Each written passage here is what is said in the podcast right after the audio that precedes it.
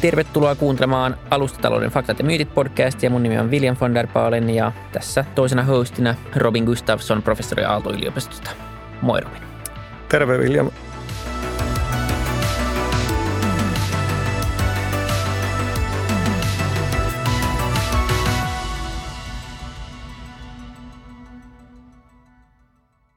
Tänään olisi tarkoitus puhua avoimesta tieteestä, eli käytännössä mistä, Robin?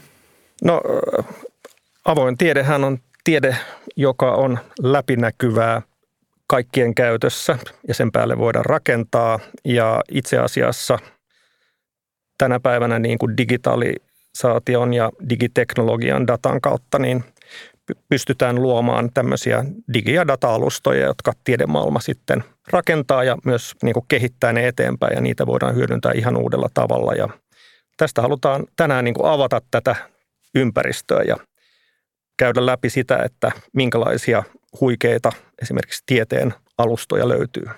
Joo, ja me ollaan saatu studioon vieraaksi tänään Niina Käyhkö. Sä oot digitaalisen paikkatietotutkimuksen professori Turun yliopiston maantieteen ja geologian laitokselta ja sut on myös palkittu avoimen tieteen edistämisestä, niin tervetuloa mukaan. Kiitos paljon. Kiva olla täällä. Ja Arno Palotie, FinGen tutkimushankkeen johtaja, Suomen molekyylilääketieteen instituutin tutkimusjohtaja ja myös professori Helsingin yliopistosta. Tervetuloa mukaan. Kiitos. Hei, ennen kuin voidaan hypätä syvempään päätyyn, niin, niin vaikka Robin vähän jotain mainitsi alkuun siitä, mitä avoin tiede voisi olla, niin Niina, haluatko vielä vähän avata tarkemmin, kun sut kerran asiassa on palkittu, että mistä on kyse? No tässä täytyy tietysti kertoa, että jotenkin mä oon vähän jälkijättöisesti ehkä ymmärtänyt tekeväni avointa tiedettä. Ja tämä johtuu pitkälti siitä, että meillä ehkä tiedekeskusteluissa keskusteluissa enemmän avoimen tieteen kärjessä on ollut avoin, avoin julkaiseminen ja avoin data – mutta sitten mä jotenkin koen, että tämä avoin tiede on kyllä niin paljon enemmän, että se on vähän niin kuin mielentila. Se on tapa toimia, se on kulttuurinen muutos tavassa tehdä tiedettä. Mä pitäisin hirveän tärkeänä siis osallistamisen syvyyttä. Sitä, että, että tiedeyhteisö voi käydä aidosti vuorovaikutusta meidän lukuisten maapallon haasteiden ratkaisemiseksi niiden ihmisten kanssa, joiden haasteita me ratkaistaan. Ja silloin tieteen täytyy tulla ulos niin niistä omista kehistä ja mukavuusalueelta eri tavalla kuin ennen. Onko sinulla jotain konkreettisia esimerkkejä siitä, että miten tämä osallistuminen eroaa avoimesta tieteestä vaikka sitten? No se eroaa siinä, että jos tiedettä perinteisesti on ajateltu, että tehdään niin tieteellistä tutkimusta ja sitten sitä jollain tavalla niin välitetään yhteiskuntaan muille, että mitä me nyt on saatu tieteellä selville. Niin tämä on niin se perinteinen tapa, miten me on tehty tiedettä pitkään, että sitten me niin sanotusti disseminoidaan tai kerrotaan näille yhteiskunnan toimijoille, mitä arvokasta me nyt enemmän tiedetään kuin ennen. Mutta aito osallistaminen tarkoittaa sitä, että meidän tieteen jo kysymystenkin määrittelyssä on mukana vuorovaikutus niiden tahojen kanssa, kenen haasteita me ratkaistaan. Eli vähän sen tyyppinen, että koko tutkimuksen prosessi on osallistava ja vuorovaikutteinen. Se, että asettaa niin tieteellisen tutkimuksen niin arvopohjan ja koko prosessin ihan erilaiseksi kuin aikaisemmin. Digitalisaatio tietysti on tehnyt tästä erityisen tärkeää sen takia, että tietoa ei tuota enää tutkimus itsessään, vaan myös yhteiskunta. Meidän digitaalinen jalanjälki on ihan jatkuvasti tallentuvaa erilaisille alustoille ja sitä me sitten louhitaan ja tutkitaan. Ja silloin se tiedon tuottaja ei enää olekaan se kontrolloitu tieteentekijä, vaan kuka tahansa meistä. Joo, eli digitalisaatio, mutta myös data ja, ja alustat liittyy olennaisesti avoimeen tieteeseen. Jos sitten pohditaan FinGenia vähän, niin se on, kuulostaa ainakin tälleen lyhyen ensisilmäyksen perusteella aika hyvältä esimerkiltä tämmöisestä konseptista, että se on Suomen kattava, koko Suomen kattava tutkimushanke. Tavoitteena on ennaltaehkäistä sairauksia ja, ja tuottaa diagnostiikkaa ja se on laajuudessaan mun käsittääkseni aika poikkeuksellinen, niin haluatko kertoa vähän lisää, että mitä FinGen on? Joo, jos sopii, jos, jos mä saan aloittaa vähän kauempaa. Siinä ideassa, että, että lääketieteellinen perustutkimus on tyypillisesti, kun me mennään tuonne 80-luvulle ja 90-luvulla, se oli tämmöisten kymmenen hengen ryhmien tutkimusta, jossa pahin kilpailija saattoi olla vasta toisella käytävällä ja mitään ei kerrottu ennen kuin sitten oltiin juuri valmiina näihin julkaisuihin.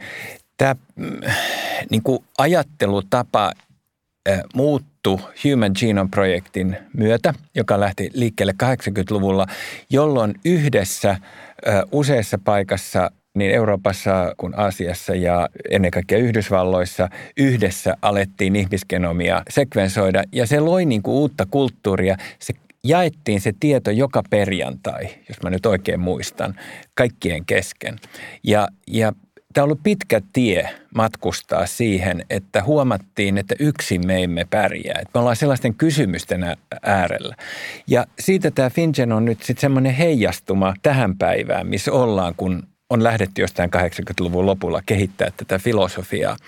Ja tämä on sillä lailla ehkä esimerkillistä, että tosiaan me kerätään terveystietoa ja geneettistä tietoa puolesta miljoonasta suomalaisesta. Se ei ole mikään halpa leikki tehdä tätä ja miten tämä on niin kuin mahdollistettu on tämmöisellä yhteisinvestoinnilla, jossa on ollut Business Finland ja sitten kol- tällä hetkellä 13 ulkomaista lääketehdasta, jotka – rahoittaa tätä tutkimusta ja käyttää siitä tulevaa tietoa sillä idealla, että tämä tieto tulee kaikkien käyttöön, olit se sitten partnerina tai ei. Että tämmöisen 12 kuukauden embargon jälkeen kaikki tulokset ovat periaatteessa kenen tahansa tutkijan käytössä maailmassa. Ja näitä on tästä genomimaailmasta muitakin, jos nyt puhutaan avoimista tietokannoista ja tietovarannoista, niitä on kehitetty – ihan päivittäiseen diagnostiikkaan, harvinaisten sairauksien päivittäisen diagnostiikan yksi peruste on se, että näitä harvinaisia havaintoja jaetaan yhteen niin kuin tietoympäristöön, josta kliinikko voi niitä käydä hakemassa. Eli pikkusen pitkästi vastaten tähän, että FinGen on yksi näitä ilmiöitä. Ja se kuulostaa tietenkin aika terveeltä ja, ja hyvältä kehitykseltä, jos miettii, että, että etenkin niin kuin lääketieteessä, myös monella muulla alalla, niin tämän tiedon saattaminen – sieltä tutkimu, tutkijoiden huoneista niin, niin tota, julkisuuteen nopeammin kuin, kuin ehkä vanhassa järjestelmässä, niin se palvelee yhteiskuntaa. Jos miettii, että kuitenkin voisi kuvitella, että tieteen yksi niin kuin perustarkoituksista on myös nimenomaan palvella yhteiskuntaa ja kehittää yhteiskuntaa viedä meitä eteenpäin, niin se on mielenkiintoinen logiikka ehkä alun perinkin, mitä me ollaan rakennettu. Tai en tiedä, ollaanko me tahallaan rakennettu tiedeyhteisö niin, mutta – siinä, siinä on tullut lieveilmiöitä, missä, missä tota, nimenomaan tämmöinen tiedon panttaaminen saattaa olla hyödyksi. Ja, ja tämä nyt kuulostaa siltä, että tämä olisi vähän terveempi lähestymistapa koko, koko asiaan. Mites tota, Niina sitten, sä oot työskennellyt digitaalisen paikkatiedon kanssa Tansaniassa, niin ää, käytännössä siis mitä, mitä se tarkoittaa ja, ja, ja miksi, ju, miksi juuri siellä ja, ja mitä te olette siellä, siellä tehnyt? 20 vuotta sitten mä lähdin Tansaniaan mukaan yhteen hankkeeseen, jossa – tarvittiin asiantuntija digitaalisen paikkatiedon rakentamiseksi tilanteessa, jossa yhteiskunta oli vielä aika kaukana digitalisaatiosta. No nyt ollaan aika kaukana siitä maailmasta, missä munkin ensimmäiset vierailut Tansaniassa oli siinä aikana, kun ei vielä kännyköitäkään ollut. Mutta, mutta et jotenkin niin se, mitä, mikä meillä tapahtui nelisen vuotta sitten oli, että kun me ollaan pitkään rakennettu yliopistojen välistä tällaista avoimeen tieteen perustuvaa tavallaan ekosysteemiä, että meillä on koulutuksellinen komponentti, että mitkä on ne uudet digitaaliset taidot, joita koulutusjärjestelmän pitäisi niin tuottaa niin Suomessa kuin globaalisti ajateltuna. Me on tehty tätä tansalaisten yliopiston kanssa pitkään. Sitten me on tehty tutkimusta, jossa me on yritetty niin digitaalisilla innovaatioilla tutkia yhteiskunnan ja ympäristön muutoksia ja tavallaan parantaa semmoista tietopohjaista päätöksentekoa.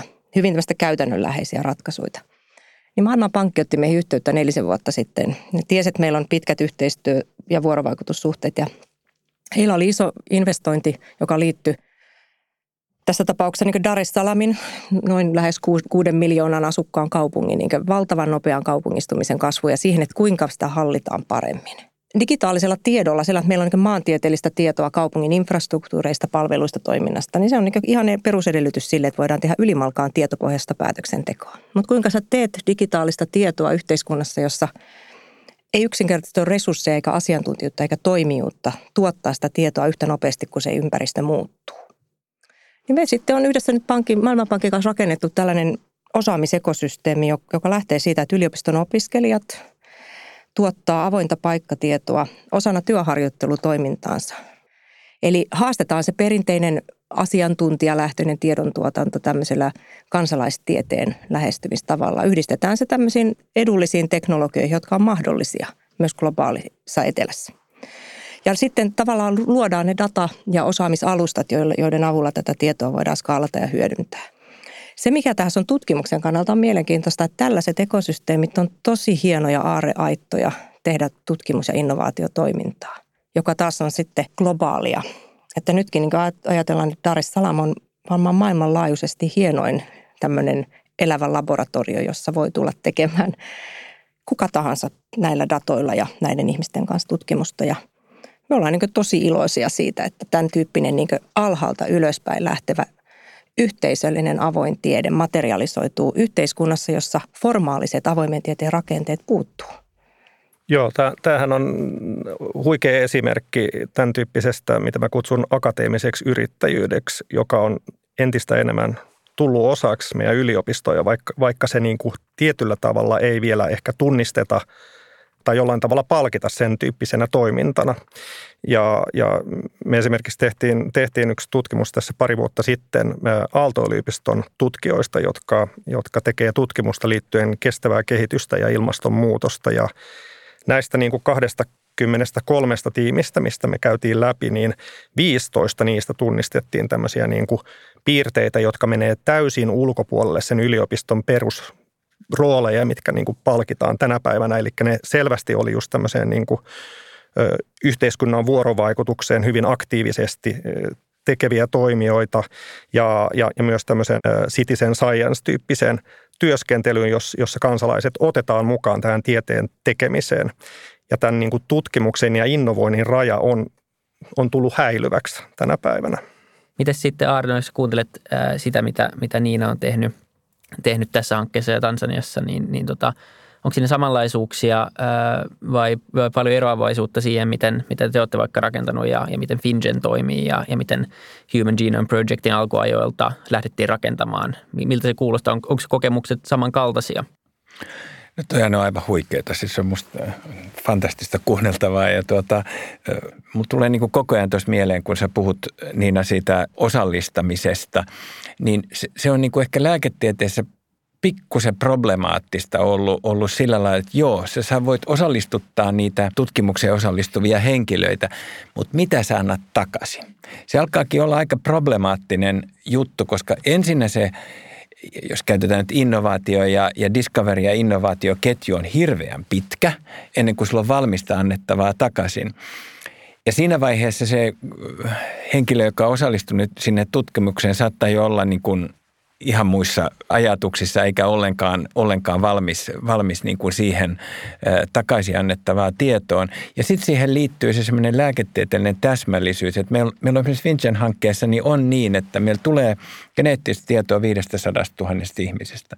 Ja meillä edelleen puhutaan siitä, että vaikkei tämä hanke anna yksilökohtaista feedbackia osallistujalle, niin miten nämä biopankit, joista nämä näytteet tulee, ja siellä olevat sairaalataustaorganisaatiot, miten ne voivat antaa tietoa takaisin. Siinä on niin kuin monta teknistä asiaa. Ensin alkaen siitä, että nämä näytteet otetaan niin kuin tutkimuskäyttöön. Ei ne ole samalla laatutarkkuudella tehty kuin joku kliininen laboratorioanalyysi, että me tiedetään, että se on varmasti William näyte eikä, eikä kenenkään muun. No se on niin kuin yksi asia. Mutta sitten se toinen asia, että kun sä rupeat antaa taustatietoa, että joo, että sulla on nyt poikkeuksellisen iso riski saada vihanen prostatasyöpä tai joku, joku muu sairaus, niin mitä me tehdään sillä tiedolla? Onko siihen olemassa joku varhainen tu, niin kuin diagnostinen keino? Rintasyöpän kohdalla asiathan on niin kuin paremmassa järjestyksessä. Me voidaan vaikuttaa niihin, mutta ne on aika kovia juttuja. Ja, ja sillä lailla se on niin kuin oma problematiikkansa tämän osallistumisen näkökulmasta. Sitten taas tiedon jakamisen näkökulmasta, niin me tiedetään, että me on täysin välttämätöntä lääketieteessä, että me jaetaan sitä yhä tehokkaammin, paremmin. Meillähän on nyt niin kuin tämä preprint-käytäntö, että sen sijaan, että me odotetaan sitä lopullista julkaisua, niin ne pannaan preprinttinä siinä on tietyt mediansa, yritetään tiedottaa takaisin yleisölle, mitä me ollaan tekemässä ja olla hyvin transparentteja ja niin poispäin. Et, et, kyllä me niin yritetään tätä, mutta ei me ihan noin pitkällä olla.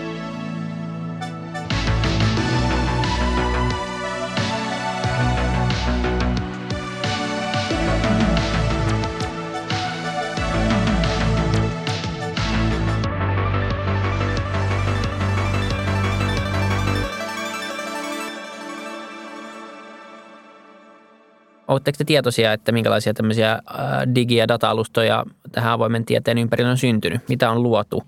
Onko jotain semmoisia niin kuin ideaaliesimerkkejä, mitä tämä parhaimmillaan voi olla näiden teidän antamien omien esimerkkien lisäksi? Paikkatiedon osalta on tullut valtava määrä data-alustoja ja avoimia alustoja ylimalkaan, että jotenkin itse näkisin, että tämä tieteen harjoittamisen prosessina on enemmänkin navigointia näiden kaikkien erilaisten alustojen ja laskennallisten mahdollisuuksien kanssa, jotka on siirtynyt pois yksittäisistä koneista verkkoon ja pilvialustoille. Ja tässä musta ei ole olemassa mitään yhtä, yhtä ideaalista esimerkkiä ja jotta sellaisen tunnistaisi, pitäisi olla osa sitä. Maantieteestä tietysti meillä on aina tämä mittakaava kysymys, että meillä on globaaleja datapankkeja ja niissä voidaan päästä jo lokaalisti niin tarkkaan dataan, että meillä niin voidaan tutkimuskysymyksiäkin niin säätää hyvinkin eri mittakaavatasoille. Ja mikä on niin paras data mihinkin tarkoitukseen, niin se riippuu niin paljon siitä, mitä tavoitellaan. No sitten on tietysti toinen tämä, että miten, miten syntyy sitten se yhteisöllisyys, niin tämä on minusta mielenkiintoista, että miten niin globaalista teknologiasta datasta syntyy lokaalia niin yhteisöllisyyttä ja vaikuttavuutta ja toisinpäin. Just äsken sanoin, että Dar es Salaam on niin globaalisti kiinnostava elävä laboratorio kenelle tahansa tulla ja louhia, mutta se on myös mallina sellainen, että se voidaan transformoida mihin tahansa vastaavaan kaupunkiympäristöön tai tilanteeseen. Ja, ja nämä nyt on minusta sellaisia asioita, että maantieteellisen tiedon tarkkuus nyt kasvaa niin hirveällä kyydillä pääsääntöisesti kaukokartoituksen takia, että mun täytyy kertoa tähän yksi tarina, jos sallitte, niin meillä oli tansanialaiset opiskelijat tekemässä covidin aikana, kun me ei voitu tehdä sitten kenttätöitä samalla lailla, kun oli, oli tartuntavaara. Ja mietittiin, että mitäs online-hommaa me tehdään. Ja sitten me toteutettiin Maailmanpankin kanssa ja Saksan avaruushallinnon ja yhden yrityksen kanssa sellainen digitaalinen mikrotyömalli, että 40 opiskelijaa viisi viikkoa keräs kännykällä yhdellä appilla niinkin yksinkertaista tietoa, kun että he sai Street View-kuvia eri puolilta Afrikkaa ja heidän piti tunnistaa, kuinka monikerroksinen talo näkyy kuvassa. He teki tätä kaksi tuntia päivässä, he sai siitä mobile payllä vähän rahaa ja he sai siihen myös tämmöistä alkukoulutusta ja jatkokoulutusta, että he vähän niin ymmärsivät, mihin kontekstiin tämä liittyy ja mitä taidollisuutta tässä haetaan. He keräsivät 170 000 havaintoa ja Saksan avaruushallinto skaalasi sen datan niin, että he niin tämmöisillä koneoppivilla menetelmillä tuotti koko globaalin datasetin siitä, mikä on rakennetun ympäristön tila 10 metrin resoluutiotarkkuudella. Hmm. Musta se oli hieno esimerkki lokaalin taidollisuuden kytkemisestä globaaleihin resursseihin. Ja tavallaan niin semmoisesta, että ajetaan sisään tällaista niin tietoinfran merkityksellisyyttä moni, moniulotteisesti. Nimenomaan. Joo, tosi mielenkiintoista. Tuleeko Arnolle tai Robinille jotain, jotain vastaavia tai jotain, jotain niin hyväksi todettuja alustoja, jotka on jo pitkällä tässä ajattelussa? Tämä kuulostaa, että tämä nimenomaan tämä Tansania projekti niin on käyttänyt tosi luovasti erilaisia keinoja ja se kuulostaa oikeasti aika toimivalta alustolta mun korviin. No ehkä semmoinen esimerkki, että, että mehän ollaan niin kuin tämä meidän työ on semmoista, se perustuu suuriin – tietomassoihin. Että, että meillä on yhä enemmän ää, meidän tutkijat, niin ei, ei ne ole potilasta hyvä, kun tietävät, mikä on potilas. Jos se itse ole sattunut olemaan potilaana, ei he oikein tiedä, miten se on edes se data sinne välttämättä ää, syntynyt laboratoriomielessä, vaan he todella niin kuin louhivat dataa. Ja, ja mulla tulee tästä yksi mieleen tämmöinen esimerkki, että on sitten pari keskusta maailmassa. Toinen on tämä Broad Institute of MIT ja Harvard, jossa minäkin olen töissä, ja Sanger Institute Englannissa, joka on Wellcome Trustin rahoittama, joiden idea on ollut koko ajan tämä avoimuus. Että kaikki työkalut, joita tuotetaan, niille ei ole mitään, niitä ei patentoida, ei mitään, vaan ne on niin kuin heti käytössä. Niistä on tullut ää, tota industry standard – ne on ne, joita käytetään. Siis ääreistä harva sellainen, jota on, jota on suojattu ja rajattu ja semmoinen on sitten pidemmälle mennyt.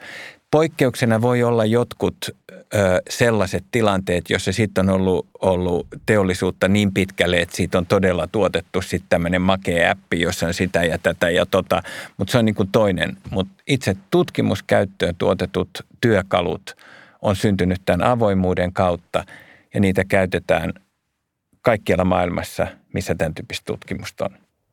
Ja ehkä laajemmassa kuvassa varmaan niin kuin se, että puhutaan vaikka niin kuin avaruusdatasta, säädatasta, satelliittidatasta, datasta, joka liittyy luontoon ympäristöön, niin tämän tyyppinen data on totta kai ollut perinteisesti avointa dataa. Eli täällä on niin kuin paljon esimerkkejä siitä, että niin kuin käytännössä se koko tieto on avointa. Ja, ja se on liittynyt siihen, että se ei ole niin kilpailtua siinä mielessä – kuin, kuin, kuin muu tyyppinen data. Että esimerkiksi meidän alalla yritystieto, eli yritysdata, niin, niin, niin sitä kyllä on olemassa niin kuin tämmöisiä kaupallisia taas vastaavia niin kuin datapankkeja, josta me ostetaan sitten se data, mistä me saadaan tarkempaa tietoa, mitä me voidaan louhia. Vaikka on olemassa myös patenteista tämmöinen niin kuin globaali patenttidata, mutta se on, se on niin kuin ostettava taas palvelu, että se, koska se on todella arvokasta myös muille yrityksille, jos ne haluaa tehdä vastaavia analyysejä, niin sen takia tämä on sen tyyppisesti niin kuin rakentunut. Et siinä on niin kuin, ja johtuen siitä varmaan myös, että tietyllä tavalla potilasdata, hyvinvointidata, niin se on erittäin, erittäin niin sanotusti myös delikaattia dataa, koska sillä, sillä voidaan tehdä merkittävää taloudellisia tai hyödyntää sitä taloudellisesti, luoda innovaatioita. Mutta tässähän just tämä tietyllä tavalla pitää löytää näitä käytänteitä, miten niin kuin tämmöistä avointa dataa versus tämmöistä niin kuin kaupallista dataa niin kuin hyödynnetään ja, ja, ja ne periaatteet esimerkiksi tässä niin kuin terveydenhuoltoalalla terveysdatan osalta on tietysti tämä henkilötiedon suojaaminen ja sen oman terveystiedon suojaaminen vielä tämmöisenä lisäproblematiikkana ja se on niin kuin iso keskustelun aihe tietenkin, että miten tätä rajankäyntiä voidaan käydä, että, että sitä dat, jotta lääketiedettä voidaan kehittää, sitä dataa täytyy olla käytössä ja toisaalta ää, meidän pitää kunnioittaa yksittäisten ihmisten terveystietoa tietenkin.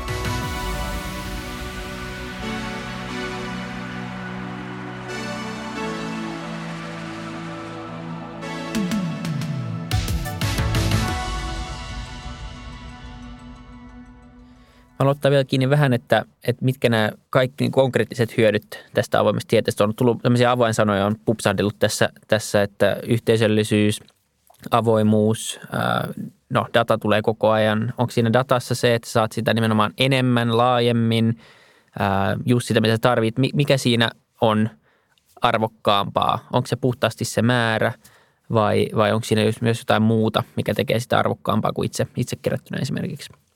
No tota, meillä on hyvin pitkälti se, että tämän, tämän tutkimuksen tässä aallon vaiheessa, niin datamäärä on aivan, aivan kriittinen kysymys ja, ja sitä ei yksikään yksittäinen tutkimusryhmä tai paikka kykene tuottamaan. Sitten tulee tietenkin laatu ja sen tutkimusaineiston syvyys, jossa jossa me tullaan taas uusien niin kuin haasteiden eteen, että miten, miten se jaetaan. Mutta kyllä tämä datan määrä on meille tärkeää. Onko tässä muita tämmöisiä avainsanoja, mitkä liittyy oleellisesti vielä, mitkä on jäänyt mainitsematta? Miksi tämä avoin tiede olisi, olisi niin tärkeää saada levittäytymään muuta kuin tämä avoimuus ja, ja se, että saat enemmän dataa ja sä pystyt skaalaamaan näitä, pystyt yhdistämään ehkä vielä helpommin lokaalit ja, ja globaalit toimijat No kyllä mä niin jotenkin ajattelisin sen niin, että jos tieteen tekeminen on avoimen tieteen mukaista, niin se on kokonaisvaltainen päätös siitä, millä tavalla tie, tieteellinen tutkimus suunnitellaan, miten siihen asianomaisia tahoja osallistetaan ja miten tavallaan saadaan se tiedollisuus, joka syntyy siitä tutkimuksen tekemisestä, voimaantumaan siellä hyötyjien päässä ennen kuin se tutkimus on niin lopullisesti valmista. Koska tietysti meidän alalla, jossa paljon puhutaan niin ympäristön ja yhteiskunnan toiminnasta ja sijaintitiedon niin älykkäästä käytöstä päätöksenteossa esimerkiksi. On se sitten henkilökohtaista asuinpaikan valintaa tai reitin valintaa arkipäivänä tai mitä hyvänsä, niin kaikkein harmittavinta on se, että jälkikäteen viisastellaan, että ei olisi nyt kannattanut rakentaa tonne sitä ja tätä, kun – sitä näkyy nyt esimerkiksi haavoittuvuuden, ilmastoriskien haavoittuvuuden tai ilmastoriskien ja niiden hallinnan ja sopeutumisen kysymyksissä, vaikka siinä, että kyllähän meidän täytyy arvioida, missä ne riskit tapahtuu ja millaisia on ja mitkä niiden seuraukset ja sitten ennakoida tätä tilannetta. Niin meillä ei oikein tässä maapallokriisissä varaa siihen, että me käsketään niin jonkun odottaa viisi vuotta, että tutkimus tuottaa sitä tietoa. Eli meidän täytyy siitä tiedosta, niin, niin kuin tässä oli aikaisemmin puhetta, että saada jotain sellaista kättä pidempää sille loppu, loppukäyttäjä, mä tykkään käytä sitä loppukäyttäjää, koska se tarkoittaa, että olisi loppu jossain, vaan enemmänkin sinne niin aidosti hyötyjä, ei-tieteentekijöiden hyödyksi tämä tieto. Ja osallistamalla se on itse asiassa aika kiva tapa ja se, mitä tämä haastaa tietysti on se, että onko meillä niin tutkimuksen tekemisen prosesseissa sellaiset kannustimet, että tämä on mahdollista. Niin onko meillä resurssointi osallistamiseen, koska se ei ole sitä, että pidetään seminaari tutkimus, tutkimuksen loppuvaiheessa, vaan se on jotain muuta. Niin tästä nimenomaan olisi hyvä puhua, että mikä estää tämän tai, tai, tai tota, missä me mennään ylipäätänsä. Onko, kuinka yleistä tämä on? Tässä on nyt tullut tietenkin esimerkkejä, koska jaksossa Joo. puhutaan tästä, mutta onko tämä yleinen tapa tehdä? Onko tämä tulossa? Onko tässä toivoa? Tämän no joillakin alueilla se ainakin lääketieteessä öö, toimii jo, mutta juuri tämä, mihin Niina viittasi, merito, meritokratian äh, näkökulmasta, niin edelleen akateemisessa maailmassa katsotaan, että kuinka monta ensimmäisen tekijän asemassa olevaa kirjoitusta sulla on ja kuinka monissa saat viimeinen, joka on niin kuin menneen ajan lumia, että, että äh, nyt meidän alalla on helposti 150 kirjoittajaa, mikä on kai, mä oon ymmärtänyt, fysiikassa ollut jo aika pitkään, mutta tuota, miten sä tämän meritokratian ö, sinne rakennat. Mutta sitten tässä on vielä toinen aspekti. Mä mietin, että hyvin paljon tutkimusta tehdään yhteiskunnallisen investointien tai hyvän tekeväisyysjärjestöjen kautta. Minusta meillä pitää, me, niin kuin tutkijalla täytyy olla muukin kuin se itsekäs hakemisen idean tavoite. Totta kai se on niin kuin, se on yksi moottori tälle asialle, mutta kyllä meillä on vastuuta siitäkin, että kun me olemme saaneet rahoitusta, niin miten sitä yhteiskunta ja yhteisö voi käyttää hyväksi. On niin kuin aika tylsää, jos äh, kun ajattelee, meikäläistäkin on aika monta vuosikymmentä jo tätä työtä tehnyt, niin, niin jos ainoa mitä jäi jäljelle oli, oli semmoinen paksu CV, niin ei, ei se nyt kyllä höräytä oikein. Mitä te näette, että mitä pitäisi tehdä, jotta me päästäisiin kiinni tämmöiseen? Miten, miten sä lähdet tämmöistä purkamaan? Sulla on aika paljon kuitenkin instituutioita ja rahoitusjärjestelmiä ja kaikkea, mikä on rakennettu tämän nykymallin ympärille, niin sitä ei myöskään ihan noin vaan pureta. Ja ehkä se tarve ei olekaan purkaa, vaan, vaan tietenkin uudistaa, mutta miten, miten tätä lähtisi lähestymään? No nämä on tietysti systeemisiä muutoksia, joita vaaditaan meidän koko tutki, tutki, tutkimusyhteisössä ja meidän niin rahoittajien, poliittisten päättäjien ja sitten toisaalta myös niin jokaisen meidän yksilön tavassa toimia. Että aina mietin, että me yliopistoilla on aika paljon kaikenlaisia sääntöjä, on avoimen tieteenkin suosituksia, mutta niitä, ei ole, niitä täytyisi viedä niin ihan sinne käytänteisiin, niin hyviin käytänteisiin. Kuinka niitä no tämäkin podcast on osa sitä jakamista, että miten näitä voi tehdä sitten käytännössä. No sitten on tietysti se, että kyllä meillä täytyisi niin rahoituksissa ja meritoitumisessa olla niin selkeä, selkeä niin laajennus nyt tänne yhteiskunnallisen vuorovaikutuksen ja vaikuttavuuden sektorille. Me, meidänkin tämän hetken perusrahoitus yliopistoissa tulee 55 prosenttisesti opetuksellisista ja 45 prosenttisesti tutkimuksellisista ansioista. Miksi? Että kyllä niin vaikuttavuuden mittaaminen, kyllä sitä voi tehdä. Ja digitaalistuvassa yhteiskunnassa pitäisi olla jopa automaattisia tapoja nähdä, mikä on niin henkilön jalanjälki tai vaikuttavuus ihan sen digitaalisen toiminnan kautta. Että täytyy niin löytää jotain muita tapoja. Tämä pitäisi ihan, mä uskon, että näitä mietitään, mutta se, että ne täytyy jalkautua ja nyt ei oikeastaan aikaa odotella, koska tätä kulttuurista muutosta täytyy tehdä, eikä, eikä puhua. Ja, mutta kyllä mä niin uskon, että me ollaan ihan hyvällä tiellä ja paljon tehdään avointa tiedettä. Meidän alalla se on aika, nykyään jo aika semmoinen vähän niin kuin standardikin, että kyllä tietosi jaat. Siis julkaisuiden avoimuus ja datan avoimuus on vähän niin kuin sillä kaikki on jo siinä mukana.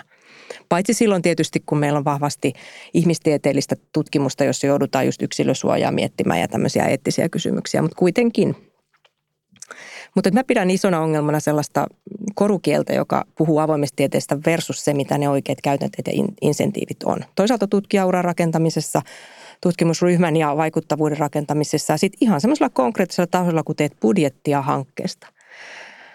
Niin sinne pitäisi saada niin isot rakennemuutokset, että ei, ei yliopisto voi ajatella enää niin, että rahoitus täytyy tulla tästä henkilöstökustannuksista, johon tulee isot yleiskustannuslisät, vaan se operatiivinen raha, jolla osallistetaan ja jolla vuorovaikutuksessa toimitaan yhteiskunnassa, niin se on sataprosenttista rahoitusta, jota tarvitaan. Esimerkiksi meillä tuolla Tansaniassa, kun me on tehty kyläyhteisöjen kanssa niin osallistavaa paikkatietotutkimusta, niin meillä saattaa olla vierailujen määrä 5-6 kertaa siellä kylässä.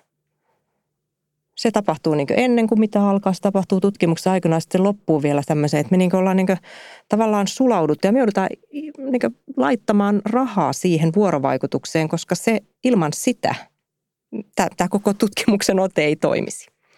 Et mä vähän pelkään, että meillä on niin liian vähän tällaista toiminnallista rahaa budjeteissa, joka rohkaisisi tekemään tämän tyyppistä työtä tietyllä tavalla just tähän avoimen tieteeseen liittyy, siis se on moniulotteinen, että, että siihen liittyy tämä tulosten läpinäkyvyys ja, ja, ja myös se, että saavutettavuus, eli me saavutetaan, me voidaan katsoa niitä tieteen tuotoksia ja, ja, ja, ja ihmetellä niitä, mutta myös tietyllä tavalla se valtuuttaminen tieteen tuotantoon ja sitten se osallistuminen tieteen tuotantoon itsessään.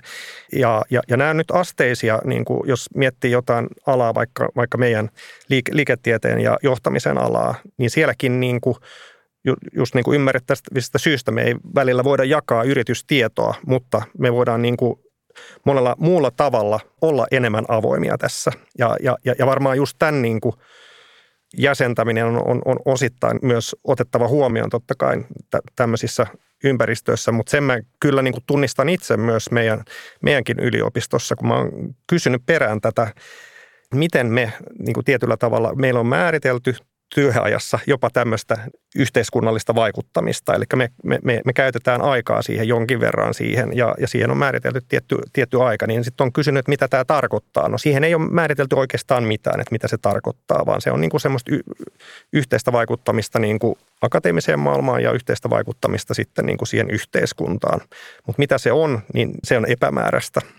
Ja niin kuin sä sanoit aikaisemminkin, niin tämä tutkimus ja opetus korostetaan erityisesti meritoitumisessa.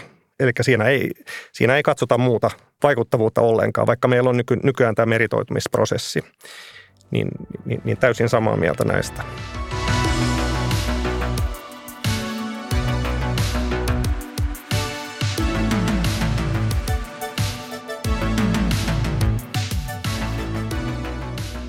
Jos tähän loppuun sitten tämmöinen mahdollinen kevennys, riippuu siitä, mitä te haluatte tehdä, mutta tota, jos saisitte valita jonkun ongelman, yhteiskunnallisen ongelman, minkä voisi ratkaista avoimen tieteen keinoin ja, ja tekemällä tämmöisen niin kuin projektin tai jonkun alustan kautta tai keräämällä laajasti dataa, niin, niin tota, mitä te tekisitte, jos te saa, et, ei saa sanoa sitä projektia, mitä tällä hetkellä tekee, se olisi liian helppoa. Eli, eli tota, mitä muita ongelmia ehkä siinä niin kuin mielessä, että se antaa vielä vähän konkretiaa siihen, että mitä, minkälaisiin ongelmiin tämmöinen lähestymistapa voisi olla kaikkein paras.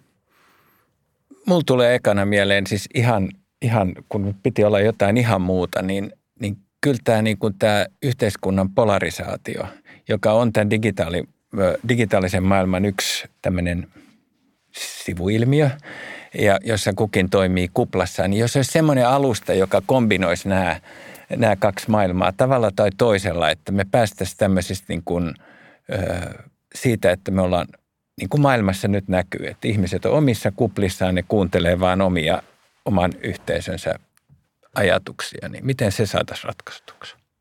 Mä niin koen, että meidän isoin, isoin tämmöinen maapallohaaste on tällä hetkellä tämä epäkestävyys. Tapa, jolla me eletään, joka nyt sitten näkyy meidänkin arjessa tällä hetkellä niin monina ilmiöinä, kuten vaikka tämän sähkön kanssa kamppaillessa. Ja, mutta että, että jotenkin, mä, jotenkin olisi, musta olisi hieno nähdä, että avoimella tieteellä voidaan ihan osoittaa se, millä tavalla meidän niin kenen tahansa meistä päätöksenteon laatu ja niin semmoinen tinkimättä hyvinvoinnista, mutta tekemällä resurssitehokkaita ja fiksuja päätöksiä tapahtuisi. Ja jotenkin mä niin ajattelin, että se tarvii, tarvii niin yhteiskunnassa sellaista ajatuksellista muutosta. Se tarvii myös arvojen niin uudelleen vähän niin järjestykseen laittamista. Nämä viimeiset kriisit on ehkä pistänyt monilla meillä arvoja uuteen järjestykseen, mutta sitten toisaalta näyttää vähän siltä, että ei kuitenkaan, että asiat palautuu hyvin nopeasti sille samalle raiteelle kuin ennenkin.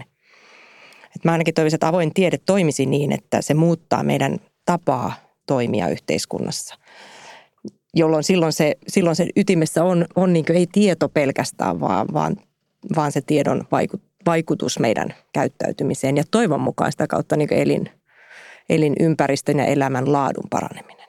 Et se on minusta vähintä, mitä tieteen pitäisi tässä kriisissä pystyä tekemään. Ehkä tähän lisäksi vielä voisi, mun mielestä olisi hienoa, jos meillä olisi evidenssialusta. Eli alusta, joka toisi esille sen nykyymmärryksen paras tieto ja myös sen, että miten niin kuin laaja yhteisajatus siitä, että tämä on oikea tietoa, että sitä olisi. Koska tietoa on tänä päivänä todella, todella paljon. Ja vaan sen löytäminen, että mikä on faktaa ja mikä ei ole faktaa, niin vähän just tähän, tähän samaan tähän popularisti ympäristöön, jossa me eletään tänä päivänä, niin, niin vieläkin kun tulee niin kuin opiskelijoita, jotka kysyvät, että onko ilmastonmuutos oikea niin kuin ilmiö, että et, et, et, et se vieläkin tulee niin kuin kysymykseni, niin kyllä mun mielestä niin kuin se, että, että se jatkuvasti ja hyvin näkyvästi olisi esille, että tämä on se tieto, mikä meillä nyt on niin kuin faktuaalisesti ja me kaikki seistään tämän, tämän tiedon niin kuin takana. Niin joku semmoinen evidenssialusta olisi mun mielestä hienoa, hienoa saada aikaiseksi tässä ajassa. Hyvä, hyviä ratkaisuja tai hyviä, hyviä haasteita, joita ratkaista, niin tota, mun mielestä tämä on ollut hyvä puheenvuoro avoimelle tieteelle ja ainakin oli itselle uusi käsite siinä mielessä, niin toivottavasti myös monia kuulia on havahtuu, että asiaa voi ajatella näin ja, ja sitä voisi, tiedettä voisi mahdollisesti tehdä vähän avoimemmin, ää, vähän samaan aikaan globaalimmin ja lokaalimmin ja, ja sitä kautta tuottaa ehkä enemmän hyvinvointia ja enemmän hyvää maailmaan – ja ehkä vähemmän meritokraattisesti kuin aikaisemmin, niin toivotaan, että tästä tulee yleisempikin tapa ainakin tämän podcastin jälkeen. Niin kiitos vierailusta kaikille ja hyvästä keskustelusta. Kiitos. Kiitos. kiitos.